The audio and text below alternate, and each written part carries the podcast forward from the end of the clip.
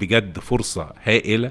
الديفالويشن والتراجع الكبير اللي حصل في في في, ال في الجنيه آه، أمام أمام الدولار خلق ميزة كبيرة جدا لمجموعة كبيرة جدا من الصادرات الخدمية صادرات خدمية شركات عالمية كبيرة جدا. مش عايز أسمي أسماء النهارده بقت بتخدم على دول العالم كلها من خلال مصر.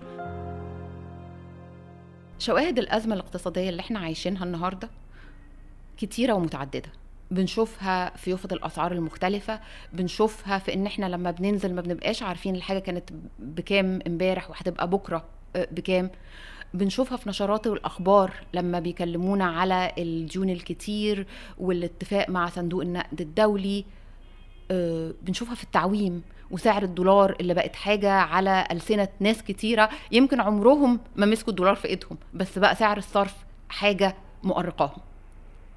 أهلا بيكم. أنا رباب المهدي وده الموسم الثاني من بودكاست الحل إيه؟ البرنامج اللي بنحاول نلاقي فيه حلول وبدائل للسياسات العامة الحالية تخرج بينا من أزماتنا وتساعد على إرساء تنمية عادلة وشاملة ومستدامة لجموع المصريين. معنا النهاردة الدكتور أشرف العربي وزير التخطيط السابق ومدير المعهد القومي للتخطيط. أهلا بيك يا دكتور. أهلا وسهلا دكتور رباب. أهلا وسهلا. دكتور أشرف هقول لحضرتك بالبلدي كده. إحنا على مدى حياتي ومتأكدة حياة حضرتك آه، من وإحنا أطفال كل شوية بيبقى فيه أزمة اقتصادية وفي عنق الزجاجة والواحد يتهيأله إن إحنا خرجنا بس بعد كده نرجع تاني. ولكن الأزمة اللي إحنا فيها النهاردة يمكن هي دي على الأقل في في في السنوات السابقة هي الأكثر حدة. يعني عندنا الدين الخارجي آه، وصلت معدلاته لمعدلات غير مسبوقة. بنتكلم على ال- الدولار سعره آه، تضاعف. إيه اللي حصل؟ إحنا ليه في, في الوضع الاولموست مأساوي ده؟ يعني هو أنا طبعا موافق مع حضرتك تماما إن الأزمة الاقتصادية اللي إحنا مصر بتعيش فيها حاليا والحقيقة الأزمة العالمية كلها يعني هي قد تكون الأكثر حدة فعلا من الأزمات الكتيرة اللي إحنا شفناها على الأقل خلال ال 30 40 سنة. الأخيرة زي ما حضرتك بتقولي مظاهرها واضحة جدا ارتفاع في الأسعار بيؤرق الأسر المصرية بشكل كبير جدا. عندنا ارتفاع في حجم الدين وبالتالي عندنا جدول سدادات آه، للأعباء هذا الدين آه، كبيرة الحقيقة. آه، عندنا تباطؤ اقتصادي عالمي وأكيد بينعكس على تباطؤ اقتصادي داخل داخل مصر. عندنا بعض المؤشرات اللي بتقول إن ممكن يبقى فيه كمان ارتفاعات في معدلات البطالة بالذات بين الشباب آه، خلال الفترة ال- القادمة. آه، السؤال هو ليه؟ هو ليه آه، آه، هو جزء اولا الأزمات الحقيقة ناس كتيرة جدا الكتابات كلها بتقول إن النظام العالمي الحالي هو نظام بطبيعته مولد للأزمات.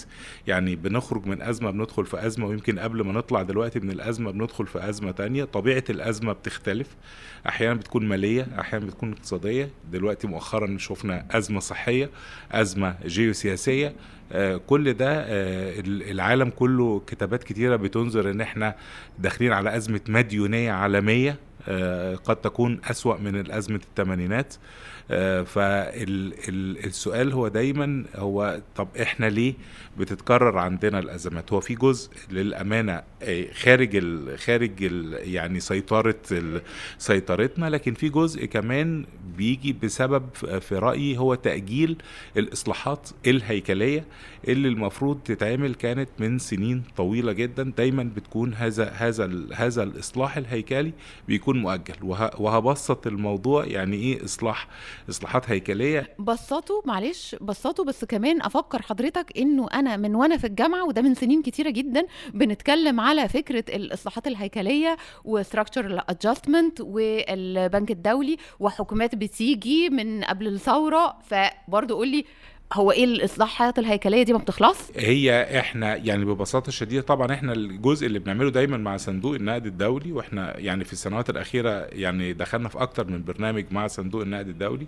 آخرهم البرنامج الحالي اللي بدأ في ديسمبر آه 22 ومكمل معانا لحد 26 4 46 شهر. آه، هي كلها برامج بنقول عليها برامج إصلاح مالي ونقدي. هي طبعا مشهورة إنها إصلاح اقتصادي وإصلاحات هيكلية لكن هو الحقيقة مالي ونقدي. مالي ونقدي بمعنى إيه؟ إنه بيحاول يرجع الاستقرار في مستويات الأسعار. فعايز يرجع استقرار في مستويات عجز الموازنة العامة للدولة عايز يرجع استقرار في سعر الصرف. يعني دي اللي إحنا بنقول عليها البرنامج إصلاح مالي ونقدي. وده مهم جدا وبنقول عليه شرط ضروري لأي إصلاح لكن هو مش كافي. يعني هو باقي الإصلاحات اللي هي تحديدا إن إحنا نكون مجتمع أكثر انتاجا. أكثر انتاجا هو ده اللي هيعالج لي كل المشاكل اللي إحنا بنعملها. بمعنى أكثر انتاجا إن أنا إيراداتي تبقى أكبر من مصروفاتي كموازنة عامة للدولة ببساطة. فمش هيبقى عندي عجز فمش هيبقى عندي كل سنة علشان أسد العجز أستدين جديد سواء دين داخلي أو دين خارجي. يبقى عندي على طول بيئة جاذبة للاستثمار فعلى طول بشجع الاستثمار لأن أنا عندي مشكلة هيكلية تانية اللي هي ضعف معدلات الادخار. يعني إحنا كمجتمع طبعا متوسط الدخل عندنا منخفض. يعني إحنا في الشريحة بتاعة الدول ذات الدخل المتوسط الأدنى وبالتالي بطبيعة الحال معدل الادخار قليل. ومعدل الاستثمار المطلوب علشان الناس تشعر إن في تحسين تحسن حقيقي في مستويات المعيشة.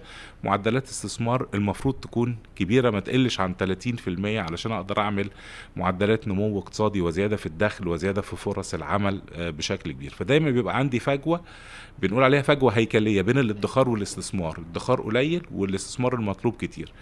فده حاجة. دايما بيبقى عندي عجز تاني اللي هو فجوة تانية بين الإيرادات العامة للدولة والمصروفات العامة للدولة. ده بي دايما بيكون عندي آه، عجز تاني في الميزان التجاري وده القضية الكبيرة دلوقتي إنك أنت عندك صادراتك أقل من الواردات بتاعتك آه، بشكل كبير. فالخلاصة كلمة إصلاحات هيكلية دي بتعني إن إحنا نكون مجتمع أكثر انتاجا و أقل استهلاكا وأكثر حرصا على زيادة معدلات الادخار. ولما تزيد معدلات الادخار لازم يبقى عندي أسواق مال وأسواق مالية بتقدر تجذب وتعبأ هذه ال- المدخرات علشان توجهها في الاتجاه المظبوط للاستثمارات المختلفة. تمام. هسأل بقى حضرتك من من من النقاط دي. دي أكيد كانت معلومات معروفة عننا يعني عندنا. يعني مش حاجة إحنا قمنا وصحينا فاكتشفنا إنه إحنا لازم نبقى آه، مجتمع أكثر انتاجا. على مدى العقود ال- ال- السابقة دي يعني اللي يمكن 30 سنة ليه ما بقيناش أكثر انتاجا؟ أنا ببص على دول حتى آه، حاجة مثلا زي المثال بتاع دبي مش هقول لحضرتك حتى نمور شرق آسيا و- أو كذا. يعني آه، جزيرة صغيرة ما فيش حتى الموارد البترولية مش كتير ويبقى نعمل منها حاجة ويبقى في آه، حتى لو هو مش إنتاج صناعي ولكن في خدمات وفي كذا. في نفس الوقت آه، حضرتك اتكلمت على جذب الاستثمار. آه، برضه هقول لحضرتك تاني إحنا من يمكن الألفينات بنتكلم على فكرة الشباك الواحد. يعني أنا شفت مشاريع وحاجات معونات جاية لفكرة لهيئة الاستثمار علشان الشباك الواحد والقانون الموحد وما إلى ذلك. طيب مش عارفين نعمل ده ليه؟ يعني ليه مش قادرين نبقى أكثر إنتاجا؟ أه والحاجة التانية حضرتك اتكلمت على معدل الادخار ودي حاجة مهمة طبعا. وفي نفس الوقت بنلاقي إن هو اتجاه وحتى في حلقات أخرى آه، في ضيوف بيتكلموا على ده إنه في الدولة بتشجع اتجاه استهلاكي. يعني مولات كتيرة آه، كل حتة فيها محلات آه، أكل ودي فعلا حاجة ملحوظة بشكل كبير. فإزاي هنزود معدلات الادخار مع الاتجاه ده؟ يعني هو اولا يعني فيما يتعلق بموضوع إزاي نكون مجتمع أكثر انتاجا وزي ما حضرتك قلت إحنا بنسمع الكلام ده وبنقوله من زمان جدا وأنا موافق طبعا مع حضرتك جدا. هو في جزء أساسي في الموضوع هو فكرة اولا عدد السكان وحجم السكان. صحيح الحكومة دايما بتقول كده ودايما إحنا بنقول لأ ده مش مش قصة السكان. لكن الحقيقة هي قضية أساسية الحقيقة لازم المجتمع يواجهها ويناقشها بشكل في منتهى الجدية لأن إحنا بنتكلم على أكتر من 100 مليون مواطن موجودين آه، في مصر منهم فقط اللي داخل قوة العمل فقط في حدود 30 مليون. فواخد بال حضرتك؟ فأنت عندك 70 مليون ما بين إن هم ناس مش في سن العمل أقل من سن العمل أو إن هم آه، آه، عندهم قدرة على العمل ولكن غير غير راغبين في في العمل. فبالتالي عندنا 30 مليون بيعولوا 70 ال مليون. ال 70 مليون. وداخل ال 30 مليون مشكلة تانية هي البطالة. إن أنا عندي كمان بطالة إحنا بنقول عليها بطالة هيكلية برضه. وداخل المشتغلين نسبة كبيرة منهم في قطاع غير رسمي وغير منظم وبالتالي أقل إنتاجية. وبالتالي قصدي أقول لحضرتك إن معدل الإعالة كبير جدا آه، في مصر. الحاجة التانية هي فكرة اللي إحنا بنقول عليه إن إحنا الحمد لله مجتمع شاب ومجتمع فيه طاقة شبابية كبيرة جدا. وبالتالي ال- الطاقة الشبابية دي علشان تتحول من عبء إلى أو من محنة إلى منحة محتاج إنك أنت تستثمر في رأس المال البشري بشكل كبير جدا وتديله أولوية كبيرة جدا في مجالات التعليم والصحة والتدريب بشكل بشكل كبير. وبالتالي ده ياخدنا للقضية اللي هي قضية بقى عجز الموازنة وقضية ارتفاع اللي إحنا بنقول عليه مفيش حيز مالي. يعني السيد وزير المالية أي وزير مالية موجود الله يعينه لأنه بيجي بيبقى قبل ما يقول بسم الله الرحمن الرحيم ويفتح كده الدفاتر بتاعته فبيبدأ يشوف إن عنده حتميات عنده أجور مرتبات عنده مصاريف دعم عنده سدادات آه، فوائد وأقساط مديونية لازم يسددها. يعني قصدي أقول في أسباب كامنة كتيرة ورا إن إحنا ليه مش مش مجتمع إنتاجي وأكثر استهلاكا. القضية قضية تمويل في الآخر. ما حضرتك عشان تعملي كل دوت انت عايزة تمويل. فقلت لحضرتك ان في فجوة كبيرة بين الادخار والاستثمار وبالتالي بتحاولي تسدي المفروض ال- الفجوة دي بجذب استثمارات أجنبية مباشرة اللي هي مدخرات الأجانب إن هم يجوا يستثمروا عندنا آه، عندنا في مصر. ال- الدول كلها بتتنافس على الاستثمارات الأجنبية المباشره ما نفتكرش إن إحنا بنلعب لوحدنا. وبالتالي أنا لازم دايما أكون شايف مش قصة شباك واحد ولا قصة قانون استثمار هي منظومة متكاملة لازم تكون بن بن بنعالجها بشكل واضح جدا علشان نقدر نوصل للهدف المطلوب. في رأيي إن كتير من الحاجات دي فضلت مؤجلة. يعني في حالة مصر فضلت مؤجلة سنين طويلة عقود الحقيقة. وكل مرة زي ما حضرتك بتقولي بتحصل الأزمة فتبقى أزمة في ظاهرها مالي ونقدي. فابدأ أعالجها إن أنا أرفع أغير سعر الصرف أبدأ أقترض أبدأ أزود ال... لكن ما بعالجش السبب الأساسي جوهر ال- المشاكل اللي إحنا بنقول دايما المشاكل الهيكلية واللي أعتقد إن دلوقتي الحكومة الحقيقة مدركة لخطورة الوضع دوت وبدأت الخطوات في اتجاه السليم نأمل إنها تستمر لأن أنا الحقيقة من الحاجات اللي دايما بقولها إن إحنا في مصر نفسنا قصير. يعني ما بن ما بنكملش. بنبدأ متحمسين وبنبدأ بخطوات إيجابية جدا جدا لكن الحقيقة فكرة الاستدامة وإنك تكمل الموضوع لآخره آه لسه شوية عايزين دكتور أشرف آه، هقف مع حضرتك بس عند النقطة آه، بتاعة التخطيط والنفس القصير. ونرجع تاني بعد كده للاستثمار. حضرتك كنت وزير تخطيط في كذا حكومة. ليه نفسنا قصير؟ وليه ما بنكملش الحاجة لآخرها حتى لو الدواء مر؟ يعني أنا أنا في رأيي أنا في رأيي إن ال ال الإيمان بأهمية فكرة التخطيط آه، في مصر آه، مهمة جدا جدا جدا. التخطيط دلوقتي وإحنا دلوقتي كلنا متابعين أهداف الاس دي جيز اهداف التنمية المستدامة ال 17 اللي هي بحلول 2030 العالم كله ومنها مصر ملتزمة بيها. فهي فكرة إن عندي أهداف بعضها اقتصادي وبعضها اجتماعي وبعضها بيئي وكلهم مرتبطين ببعض وما تقدريش تحققي حاجة وما تحققيش التانية لأنك مش هتوصلي في الآخر للهدف اللي أنت عايزة توصل توصلي له. فده بطبيعته بيستلزم عملية تخطيط وعملية تخطيط استراتيجي طويل الأجل. طويل الأجل. عشان كده مصر على طول كانت من أوائل الدول اللي هي بعد ما الأمم المتحدة أعلنت أهداف التنمية المستدامة. الكلام ده كان في سبتمبر 2015 السيد رئيس الجمهورية أطلق استراتيجية التنمية المستدامة رؤية مصر 2030 في فبراير 2016 يعني بعدها كنا من يمكن أول دولة في العالم تطلق الاستراتيجية آه، بتاعتها. فهي استراتيجية بطبيعتها استراتيجية 15 سنة طويلة.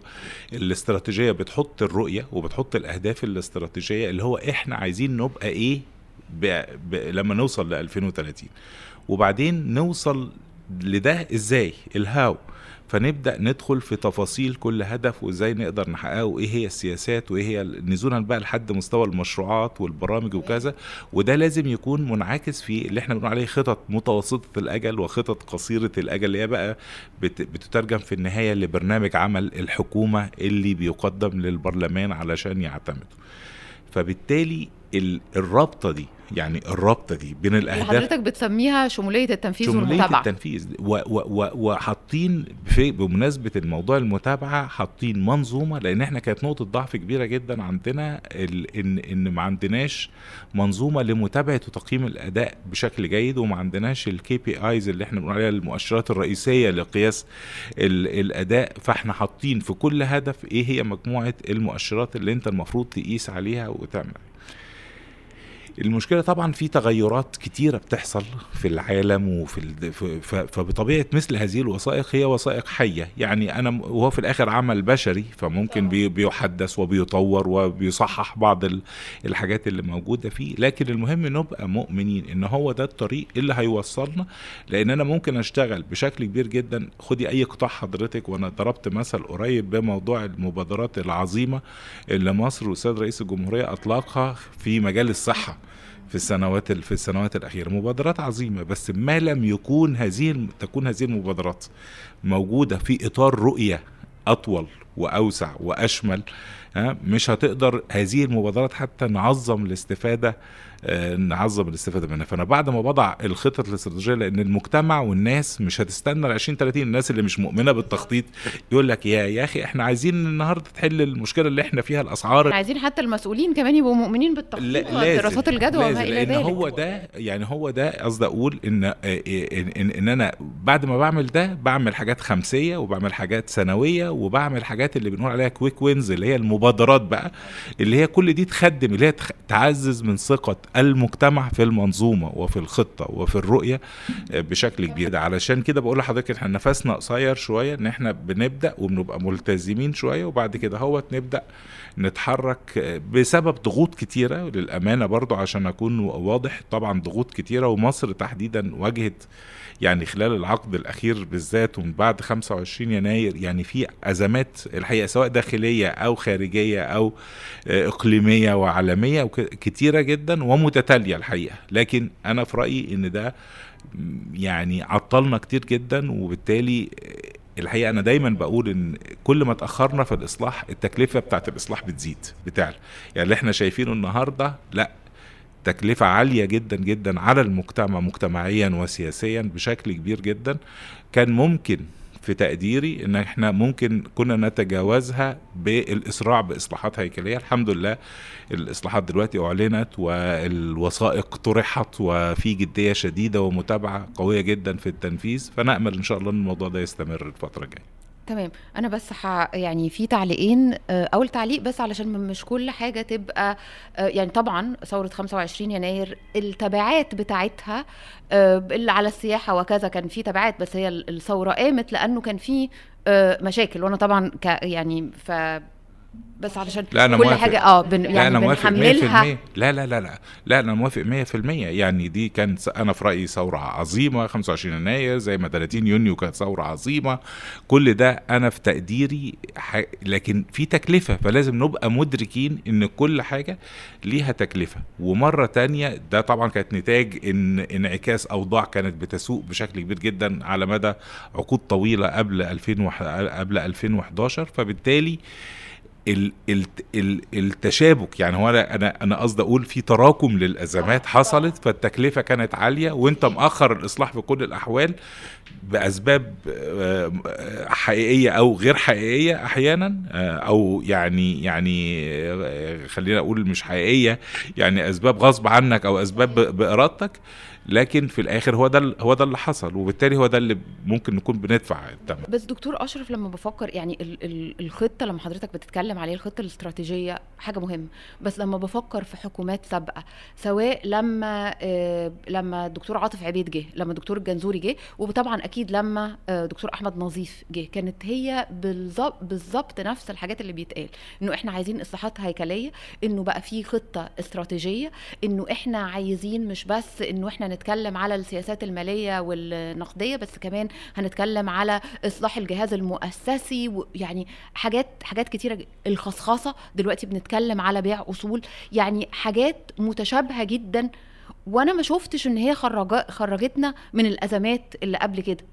ليه المرة دي إحنا متصورين ان هي هت- هت- هتخرجنا؟ يعني هي المرة دي لأن زي ما حضرتك بدأتي خالص قلتي المرة دي يعني الأزمة أكثر حدة بكثير الحقيقة. وبقت يعني الحقيقة ال- الخيارات بقت قليلة جدا قدام مصر في إطار إنها تتعامل مع مش بس أزمة داخلية ولكن أزمة عالمية في درجة لا يقين عالية جدا هتستمر قد إيه أو هتكمل قد إيه. وبالمناسبة ناس كتيرة قوي يقول لك بس الحرب تخلص بتاعت روسيا وأوكرانيا. لا ال- ال- طبيعة النظام العالمي الحالي هو نظام مولد للأزمات. يعني أيوه. يقدرش والماركسية قالت كده من زمان. النظام الراسمالي مولد للأزمات. للأزمات. فهو هتطلع من أزمة ندخل في أزمة. فلازم الفكرة تعزيز قدرة الدولة على الصمود في مواجهة الأزمات. فهي هو ده التحدي الأساسي. كل ما قدرنا نشتغل أكتر زي ما حضرتك بتقولي إن الكلام ده بنقوله من زمان إحنا بنقوله من زمان جدا. إحنا إحنا ناس بتوع تخطيط وعندنا كل هذه الخطط وعندنا كل هذه الوثائق آه، موجودة في معهد التخطيط القومي. لكن مرة تانية هي ال- الاستمرارية والنفس الطويل في التنفيذ وفي المتابعة وفي المحاسبة وفي المساءلة. لأن لما أنا أقول حاجة وما نفذتهاش لازم برضو ألاقي حد يحاسبني ويساعدني ويقول لي إن أنت قصرت وبالتالي لازم آه تحاسب. طب دكتور أشرف إحنا دلوقتي في اللي إحنا يعني في أزمة مديونية حضرتك اتكلمت عليها آه، وفي خطط وفي أولويات. المفروض بتترتب على ده. هل حضرتك شايف إنه إحنا أولوياتنا في الاستثمار زي ما حضرتك كنت بتتكلم مثلا الاستثمار في العنصر البشري آه، أو إن إحنا يبقى عندنا قطاعات آه، إنتاجية هل حضرتك شايف إنه العبء اللي إحنا بنتحمله الآن بالمديونيات وبإنه الناس عليها الأعباء الاقتصادية دي متزامن معاه آه، إنه إحنا ماشيين على الأولويات الصحيحة؟ يعني أنا يعني زي ما وضحت الحقيقة اولا طبعا شغلة التخطيط يعني المخطط وعلم الاقتصاد كله هو علم يعني يعني هو قايم على فكرة الندرة النسبية إنك أنت عندك حاجات لا نهائية عايز تعملها علشان المجتمع وتحسن وت- ومستوى المعيشة وعندك موارد محدودة في الآخر. فأنت عايز تعظم الموارد اللي موجودة عشان تحقق لك اعلى مكاسب ممكنة وبالتالي هنا فقه الأولويات وترتيب وهو ده أساس علم الاقتصاد وأساس شغلانة التخطيط إنك أنت إزاي ترتب الأولويات بتاعتك. والأولويات دي مش هترتب غير في إطار رؤية استراتيجية. هو أنت عايز تبقى إيه في 2030 عايز تبقى مجتمع صناعي؟ عايز دولة صناعية ولا دولة زراعية ولا قايمه على الخدمات ولا عايز اقتصاد متنوع؟ عايز آه، القطاع الخاص هو اللي يقود عملية التنمية والنمو ولا عايز القطاع العام والحكومة هي اللي تقود؟ يعني في أسئلة إحنا بنقول عليها أسئلة استراتيجية كبرى يجب أن تحسم في بداية الخطة. يعني ما نجيش في النص ونقول لا ده إحنا بقى هنلف ونرجع آه تاني. مش الحقيقة مش مش المفروض يحصل كده. فهو طول ما أنا عندي هذه الرؤية وهذا وعارف التحديات ومقدر التحديات لأن شغل برضو التخطيط هي دراسات مستقبلية. فأنا على طول يعني جزء أساسي من نجاح أي دولة في التعامل مع أي أزمة هو قدرتها على التنبؤ بالأزمة قبل حدوثها.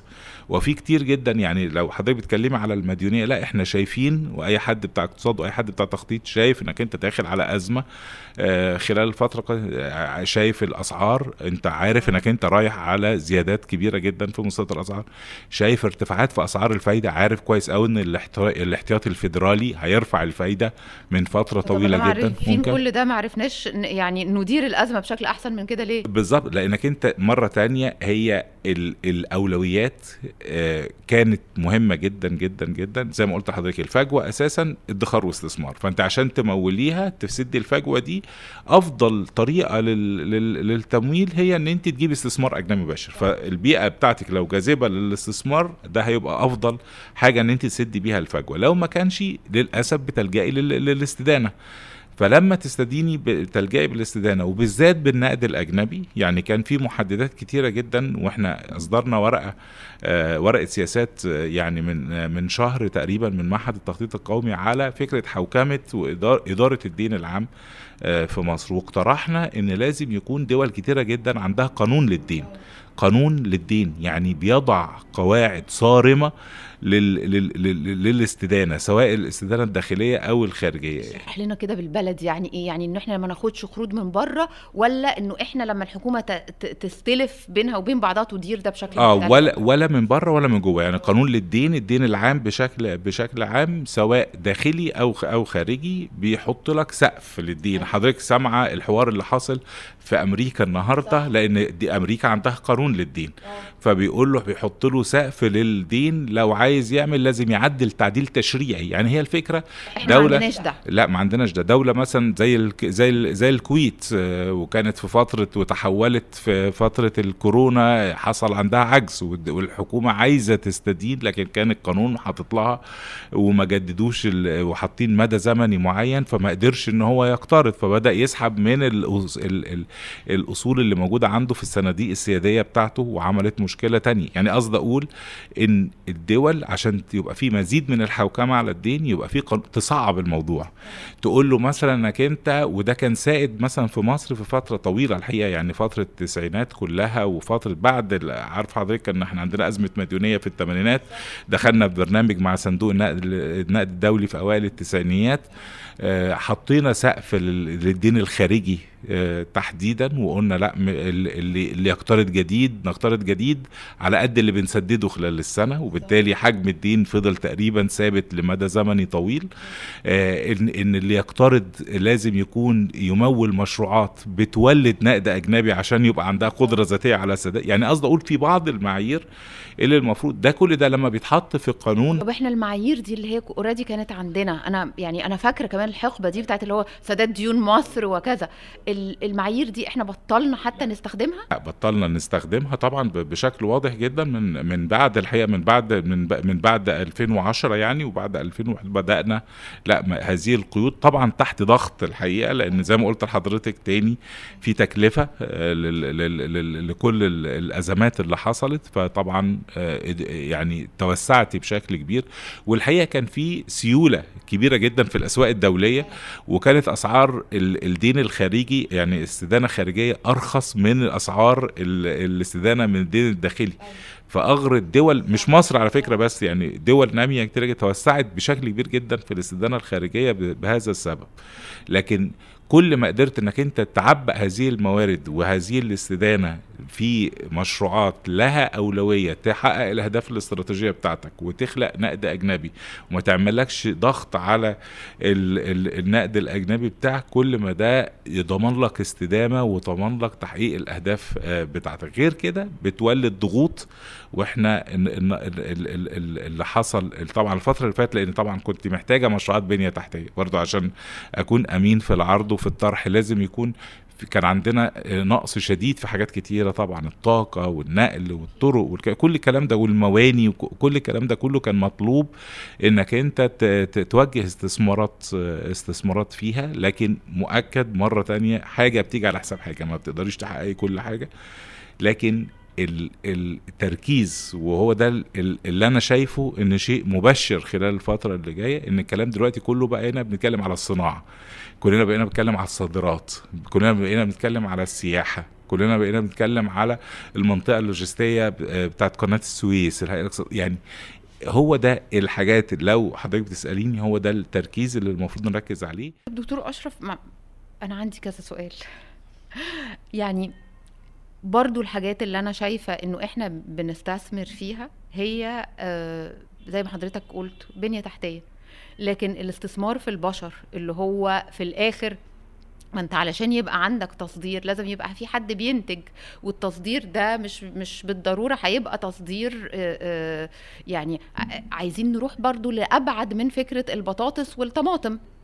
الناس بقت بت بتصدر برمجيات وبتصدر آه، حاجات في الذكاء الصناعي وكذا. ده محتاج تعليم. فين إحنا من الاستثمار في في العنصر البشري؟ والاستثمار فيهم مش بمعنى إن هم بس يعني عنصر إنتاجي بس عشان كمان هم يعيشوا حياة أحسن ويبقوا متحققين. لما لما نلاقي إنه القطاع الأكبر آه، آه، توسعا يعني هو القطاع العقاري. في مصر اللي هو بالتعريف العمالة اللي بيتطلبها اوضاعها في غاية السوق وعمالة اللي إحنا بنسميها يعني unskilled labor. طب فين التخطيط في إنه إحنا آه، نوجه استثماراتنا لقطاعات آه، أذكى وأحسن وصديقه للإنسان وصديقه للبيئة. تمويل التعليم مهم جدا. آه في تعليم دولة وتعليم حكومي وتعليم مجاني ولكن ما يبقاش آه، في نفس الوقت في دور كمان أساسي للقطاع الخاص. هنا فكرة ترتيب الأولويات داخل منظومة التعليم. يمكن مش كتير بي- بيتفقوا في الموضوع ده وأنا عارف إنه نص دستوري إن في الآخر إن مجانية التعليم حتى مستوى التعليم الجامعي والتعليم العالي لكن أنا شخصيا بشوف إن محتاجة مناقشة مجتمعية وإحنا في دعوة لحوار وطني موسع وكده. أعتقد إن دي من القضايا اللي محتاجة مناقشة علشان نقدر نوصل فيها لبعض المقترحات المحددة. تمويل أنا في رأيي مجانية التعليم العالي أدت بشكل كبير جدا إلى تشرذم في عدد كبير جدا من ال- البرامج التعليمية المختلفة المتباينة جدا جدا في مستوى الجودة آه، بتاعتها وطبعا في المصاريف اللي بيسددها أولياء الأمور لهذه ال- البرامج. وفي نفس الوقت ما آه، اديتش حق حد أدنى من جودة التعليم المطلوبة. وبالتالي مرة تانية أنا في رأيي إن دي نقطة من النقاط ال- المهمة اللي إحنا بنشوفه برضو ال- ال- التغيرات التكنولوجية والتطورات اللي حصلت في العالم كله. وإحنا النهارده بنتكلم على ذكاء اصطناعي وبنتكلم يعني بنتكلم على منظومة مختلفة جدا للتعليم. فاحنا دايما كانت بتواجهنا وما زالت وفي ناس عندها هذه القناعة بس أنا بطرح إن إحنا برضو نعيد النظر في قضية إن أنا كل ما أجي أزود الإنفاق على التعليم أزود الإنفاق على البناء بناء المدارس والفصول. ها وبالتالي برضو تاني المنشآت لكن ما اديتش نفس الاهتمام بجودة العملية التعليمية بالمناهج بإعداد المعلمين بالبيئة ال- البيئة التعل... البيئة التعليمية بشكل كامل. وبالتالي محتاجة استغلال الموارد واستغلال التكنولوجيات الحديثة والتطور الكتير اللي حصل فيها إن إحنا نقدر نرفع مرة تانية من كفاءة الإنفاق. يعني دي يعني دي أنا في رأيي نقطة محورية إن إحنا مش بس في كتير من الأحيان عندنا نقص في الموارد لا كمان عدم كفاءة آه، في استخدام الموارد المحدودة دي.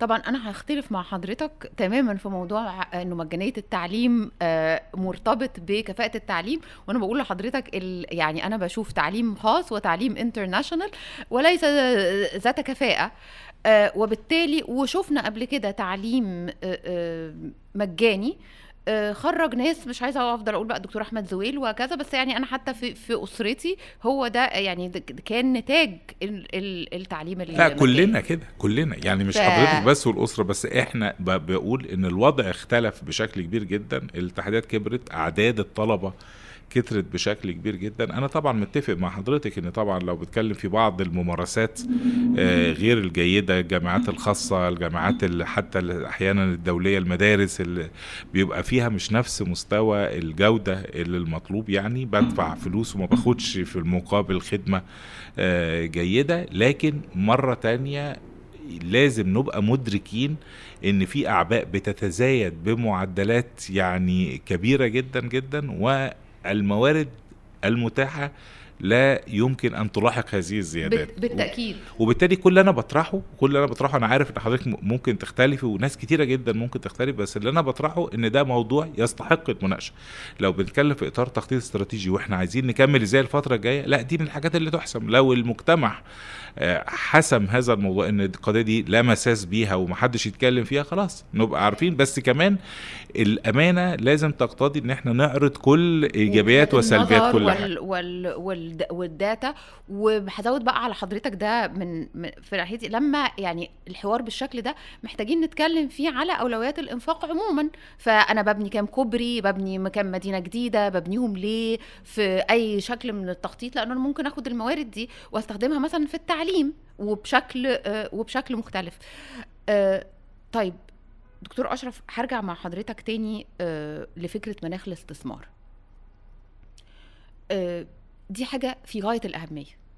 وإحنا عايزين زي ما حضرتك كنت بتقول انه إحنا نحفز القطاع الخاص إنه يقوم بدوره. وفي دلوقتي مبادرات جيدة جدا آه، زي فكرة ال- التخارج آه، وسياسة آه، شفنا ورقة ملكية الدولة وتغيير وتغيير الأشكال دي.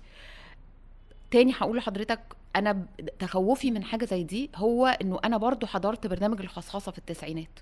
وبعدين حضرت لما دكتور م- آه محمود محي الدين وهو شخص عزيز جدا على قلبي كان الخصخصة وقت الدكتور أحمد نظيف وفكرة ال- السكوك وكذا اللي هي حاجات فعلا ما أشبه الليلة بالبارحة. طب فسؤالي هو إيه الفرق بين البرامج دي واللي إحنا بنعمله دلوقتي؟ يخلينا نقول إنه إحنا يمكن نبقى على الطريق الصحيح ده أول حاجة. الحاجة التانية بالبلدي كده هو إحنا كل ما هنتزنق هنبيع حاجة؟ طب ما العفش البيت هيخلص والصيغة هتخلص هنبيع إيه بعد كده؟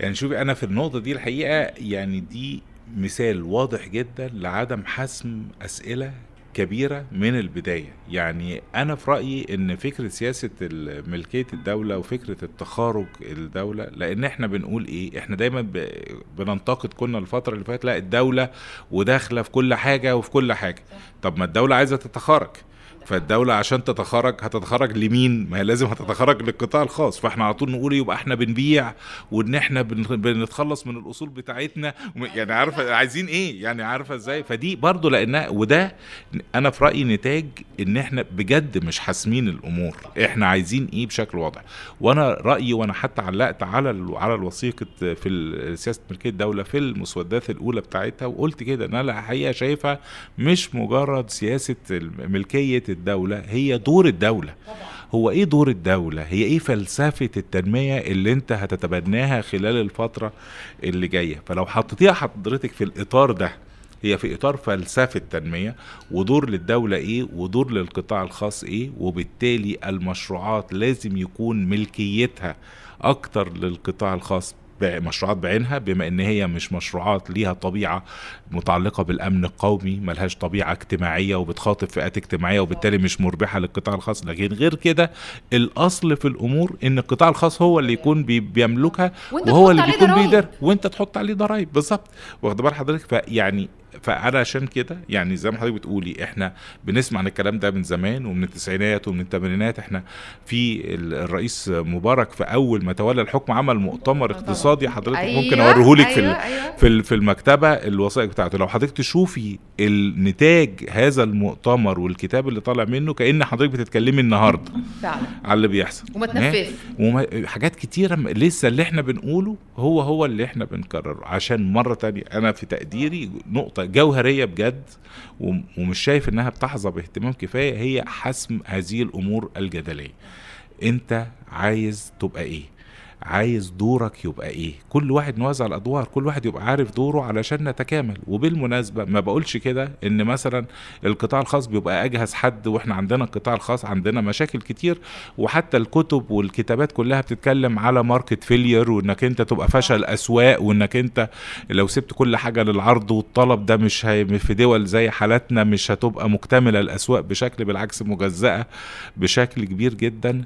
لكن أحيانا بيبقى تدخل الدولة مهم جدا لعلاج هذا الفشل وهذا القصور لكن لو ما قامش بالدور المطلوب منه بمظبوط بيضيف اللي أنا بقول عليه فشل دولة بالإضافة طبعاً. لفشل ال- ال- الاتنين مع بعض. فالحكومه وال... ف... فبالتالي هنا لازم نبقى مدركين إيه أوجه القصور مش زي ما بقول مثلا الجهاز الإداري للدولة في. في الوقت الحالي مش أحسن جهاز إداري عارف عنده مشاكل كتيرة جدا لكن هل معناها إن أنا أعمل parallel system وأجيب منظومة موازية وأشتغل عليها.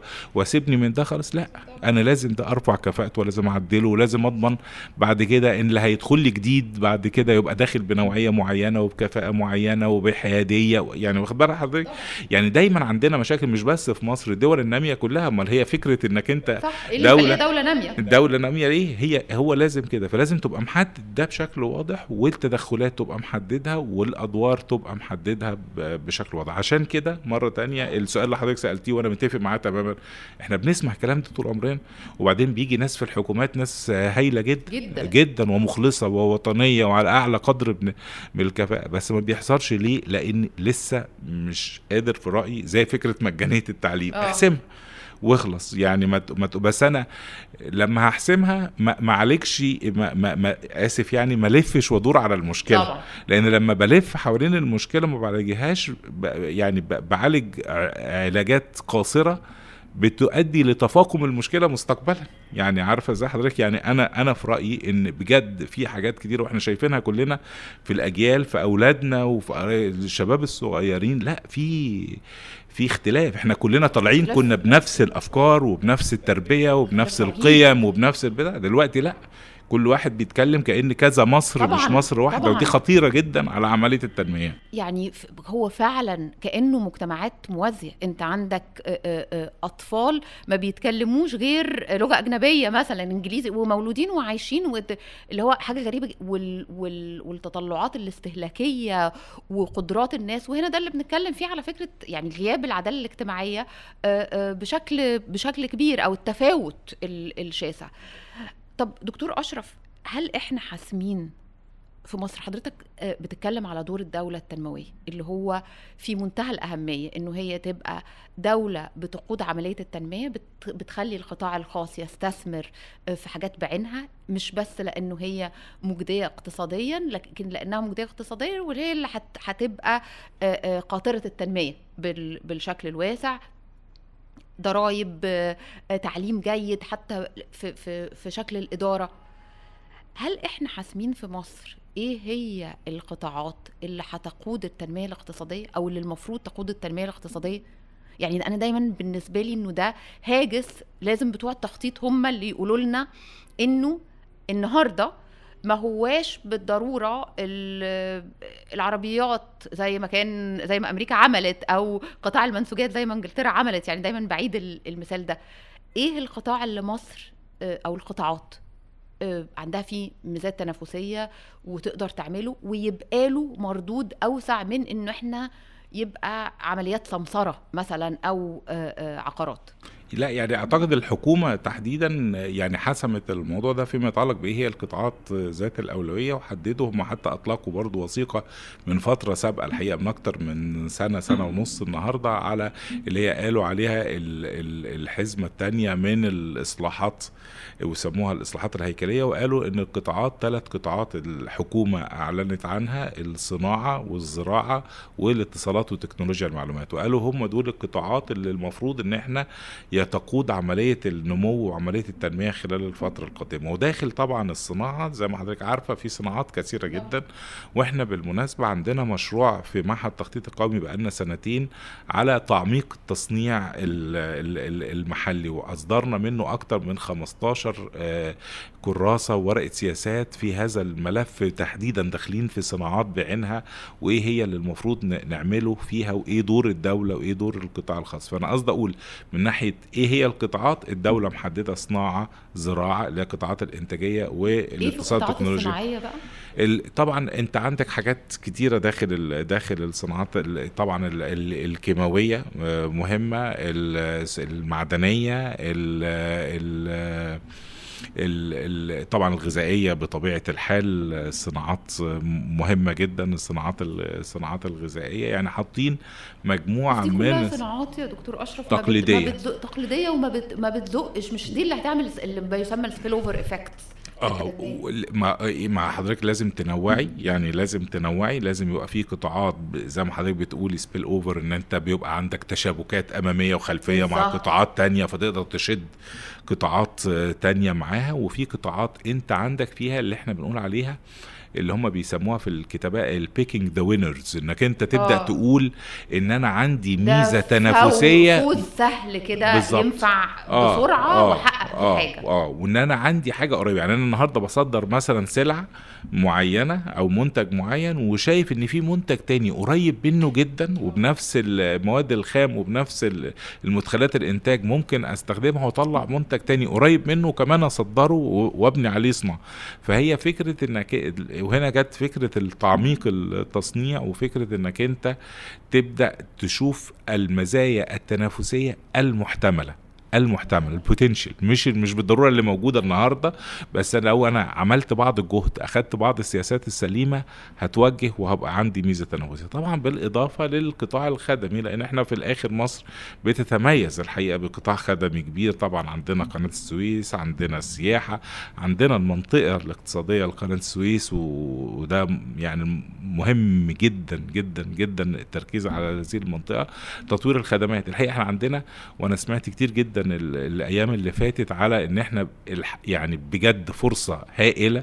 الديفالويشن والتراجع الكبير اللي حصل في في في الجنيه أمام أمام الدولار خلق ميزة كبيرة جدا لمجموعة كبيرة جدا من الصادرات الخدمية صادرات خدمية شركات عالمية كبيرة جدا. مش عايز أسمي أسماء. النهارده بقت بتخدم على دول العالم كلها من خلال مصر. لأن إحنا بجد بقى عندنا عندنا كفاءات كبيرة جدا وبالذات في المجال الخاص بالتكنولوجيا والاتصالات والمعلومات. عندنا إمكانيات هايلة جدا عندنا لغات متنوعة جدا عندنا ناس كتير بتتكلم لغات كتيرة جدا يعني عندنا مزايا وطبعا رخيص يعني سعر الأجر الأجور بتاعتنا منخفضة بالذات لما بتقيميها بالدولار. بالنسبة فبالتالي عندك فرصة هايلة.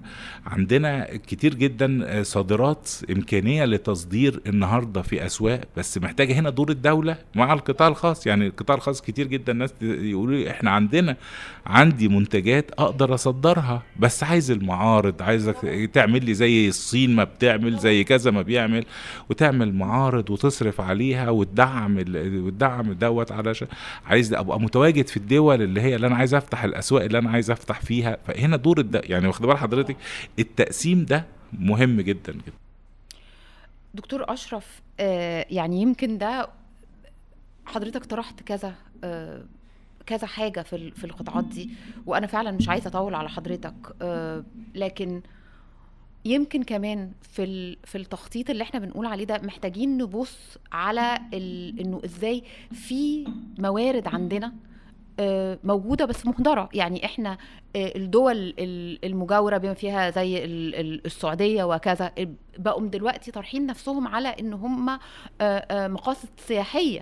بإمكانيات أقل وفعلا الحاجات اللي عاملينها مش بس في الترويج بس كمان في الحفاظ على التراث. في حين إن إحنا بنلاقي بلد زي مصر إحنا التراث يعني مستباح بنهدم حاجات الصناعات التقليدية ملهاش أي يعني يتيمة.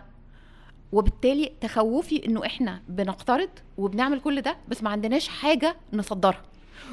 بالإضافة إنه حضرتك بتتكلم على العنصر البشري اللي أنا دايما بشوف إن هو ده فعلا أهم حاجة. عندنا إمكانيات عندنا talents بس كتير منها بتسيب البلد أصلا.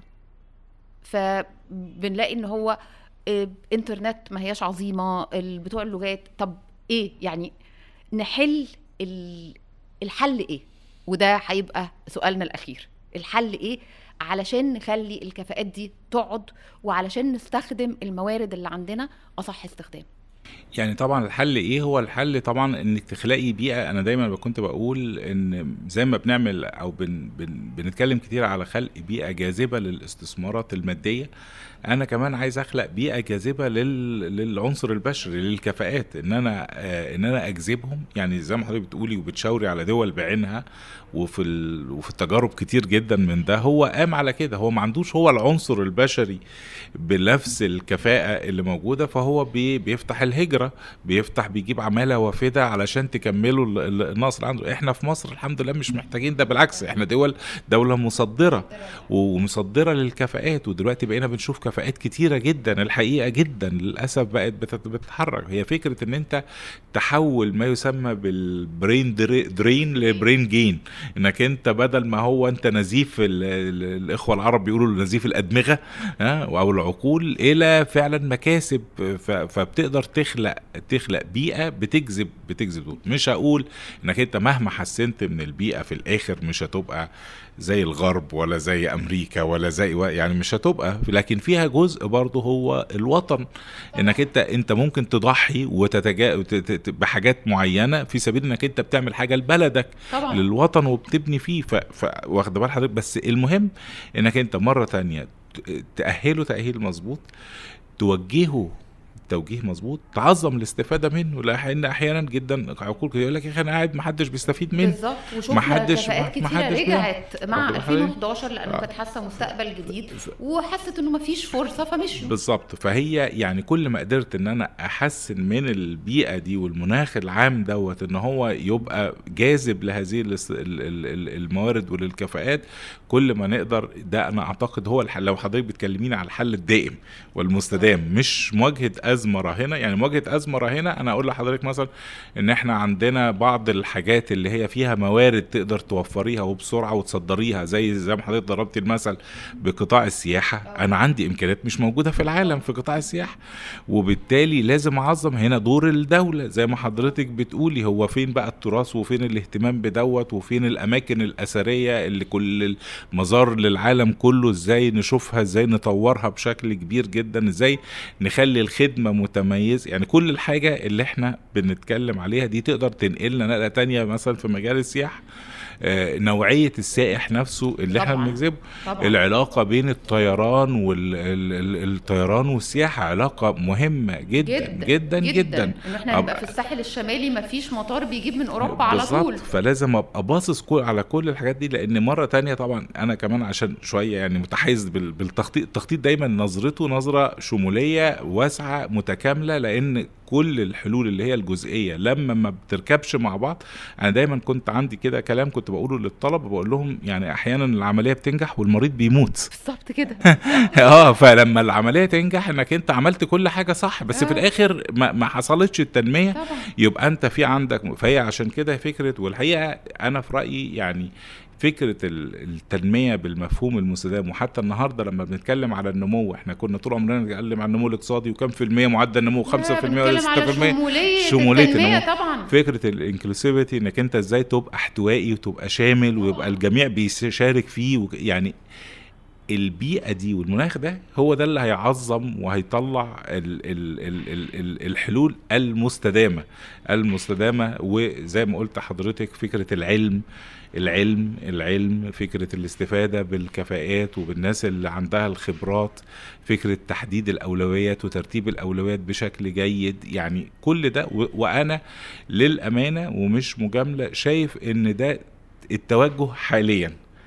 ممكن ناس كتير وأنا منهم بيعتبروا إنه متأخر يعني اتأخرنا بس يعني أنت تيجي متأخر أحسن ما آه، ما تجيش خالص. فبالتالي الحقيقة إحنا يعني آه، اعتقد ان إحنا دلوقتي على طريق لو كملنا فيه بقناعة بقناعة وبإيمان بإن هو ده وباستمرارية إن شاء الله بإذن الله نتجاوز الأزمة يعني.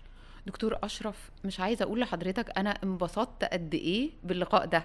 أنا بجد. كمان والله شكرا. وأتعشم فعلا إنه اللي بيتفرجوا على البودكاست وبيسمعونا يبقوا آه، انبسطوا كده معانا. آم، في مش بس أسئلة حضرتك نورتها لنا بس الحقيقة في مبادئ أساسية حضرتك أشرت إليها وأنا في تقديري إن هو هو ده فعلا لو بنتكلم على الحل الدائم.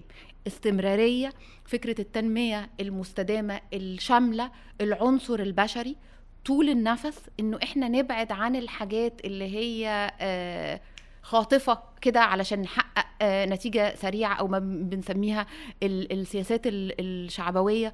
دور دولة آه، آه، يعني باني وبيبص على الحاجات ببعد استراتيجي. أنا بتعشم إنه يكون كل الكلام وال... والعلم لأن حضرتك مش بس بتقول لنا علم نظري بتقول لنا حاجات عملية. إنه ده يبقى فعلا عند صانع القرار. ويعني حضرتك كنت في وقت من الأوقات واحد منهم إنه ده يبقى موجود ويبقى فيه فعلا دور لمعهد زي ده. كل الدول اللي نمت اليابان كوريا كان عندها حاجة شبيهة بمعهد التخطيط اللي عندنا وهو ده كان فعلا اللي هو العقل اللي بيدير الموضوع كله. آه، مرة تانية شكرا جزيلا وهنتابع مع حضرتك في لقاءات أخرى مش بس في بودكاست الحل إيه بس كمان آه، هتلاقوا على الصفحة محاضرات آه، مع الدكتور أشرف وهنعمل لكم محاضرة عامة إن شاء الله آه، تيجوا تحضروها وتسألوه آه، أسئلة مباشرة آه، ليه. آه، كنت معاكم أنا رباب المهدي من بودكاست الحل إيه وبرنامج حلول للسياسات البديلة وكان من الإعداد آه، أميرة جاد. ميرسي وباي باي.